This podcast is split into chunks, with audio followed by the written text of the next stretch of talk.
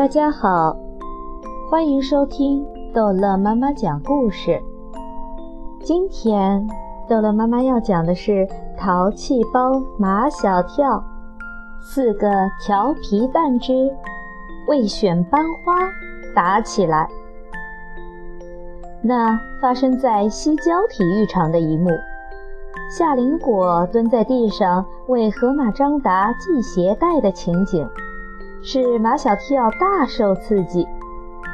夏林果是班上最漂亮的女生，不知是骄傲还是练芭蕾练的，走路总是抬着下巴，不爱理人，当然也不爱理马小跳。但是她对张达却那么好，竟肯蹲下身来为他系鞋带。马小跳从来不觉得。张达比他好，嘴巴那么大，像河马嘴巴，话都说不清楚，不就是能在脑门上磕鸡蛋吗？对，就是因为张达可以在脑门上敲鸡蛋，那天在西郊体育场才吸引了那么多的女生团团围着他。当然，夏林果也是其中的一个。他的煮鸡蛋也让张达在脑门上敲了，还让张达帮他吃下了他咽不下去的煮鸡蛋。夏林果越不理马小跳，马小跳就越想夏林果理他。他想，如果他也可以在脑门上敲鸡蛋，他也可以帮夏林果吃鸡蛋。夏林果是不是可以像对待张达那样对待他呢？马小跳开始练习在脑门上敲鸡蛋。其实，在脑门上敲鸡蛋并不难。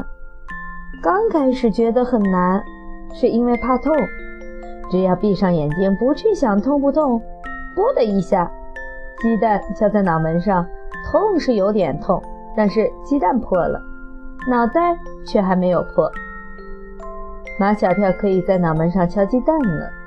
他又练习。天天吃煮鸡蛋。本来马小跳是很不喜欢吃煮鸡蛋的，他觉得煮鸡蛋里有一股鸡屎味。但是夏林果不喜欢吃煮鸡蛋，他就必须喜欢吃才行，这样才有机会帮他吃。马小跳练好了在脑门上敲鸡蛋的本领后，常常会带一个煮鸡蛋到学校里去。夏林果是路曼曼的好朋友，经常看到路曼曼的座位来找路曼曼玩。马小跳是路曼曼的同桌，他看见夏林果来了，他就会懒在座位上不走。这时候，路曼曼和夏林果都很希望他走。马小跳，你怎么不到操场去玩呀？不想去。马小跳从书包里摸出煮鸡蛋，啵的一下向脑门敲了去。他以为路曼曼和夏林果会尖叫。那天在西郊体育场，他们看见河马张达在脑门上敲鸡蛋，都尖叫了。为什么他在脑门上敲鸡蛋，他们都不尖叫呢？路曼曼拿出一个小本子来，这是一个专门记录马小跳。不良表现的小本子，路曼曼记了马小跳带东西到学校里来吃。马小跳才不在乎他记什么呢，他已经习惯了，大不了放学后又被秦老师叫去批评一顿哦。夏林果像看傻子一样看着马小跳，马小跳不能像河马张达那样一口吞下一个鸡蛋，因为他的嘴巴没那么大。他最少也要咬四口才能吃完一个鸡蛋。马小跳鼓眼睛、伸脖子，十分困难地咽下了最后一口鸡蛋。他对夏林果说：“我可以帮你吃鸡蛋。”“我凭什么要拿鸡蛋给你吃？”夏林果朝马小跳翻了翻白眼。马小跳更傻了。我的意思是，你不喜欢吃鸡蛋，我可以帮你吃。不喜欢吃也不给你吃。夏林果转身就走，他的头发在脑后上梳了一个长长的马尾巴。一转身，马尾巴抽在马小跳的脸上，火辣辣的痛。夏林果始终不爱搭理马小跳，每天下午放学都是马小跳、张达、毛超、唐飞四个一块回家。其实他们并不完全同路。但他们绕也要绕成一路走，在路上，每天都会有一个话题，而这个话题往往是由毛超发起的。你们知不知道？毛超一手搭着张达的一个肩膀，一手搭着马小跳的一个肩膀。我表哥他们班上在选班花。毛超的表哥在他们学校读六年级。什么叫班花？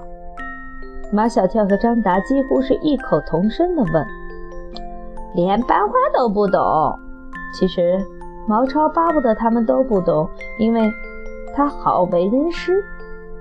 班花就是全班长得最漂亮的女生，校花就是就是全校长得最漂亮的女生。唐飞抢在毛糙的前面说了：“刚才他是嘴里含着巧克力。”所以没有吭声。现在嘴里没有东西了，他便抢着说话：“我们也来选班花吧。”张达说：“选夏林果。”马小跳不同意：“我不选他。”那你选谁？其实，在马小跳心里，他也承认夏林果是班上长得最好看的女生，但他就是不选她。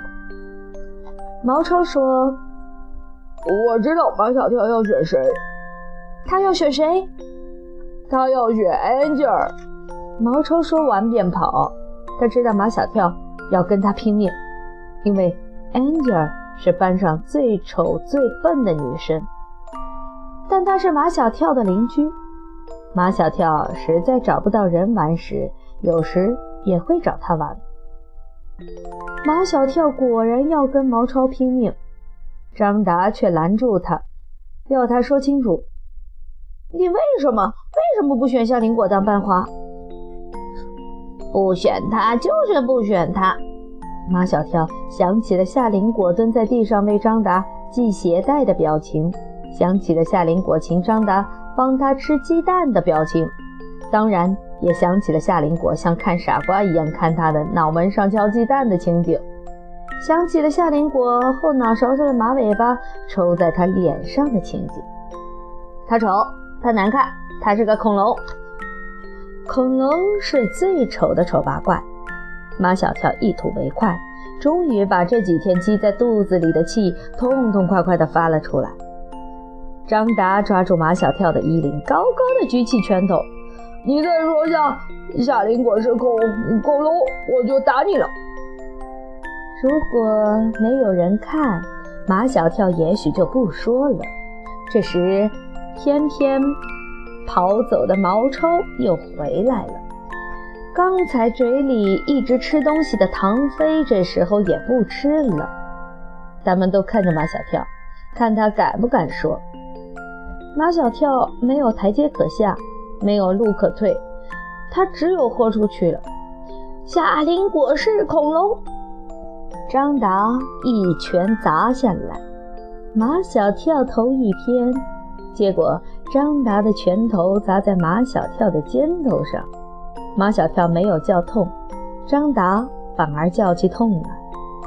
原来是马小跳肩头上的骨头太硬了，把张达的拳头给割痛了。好，这一集的故事就讲到这儿结束了。欢迎孩子们继续收听下一集的《淘气包马小跳》。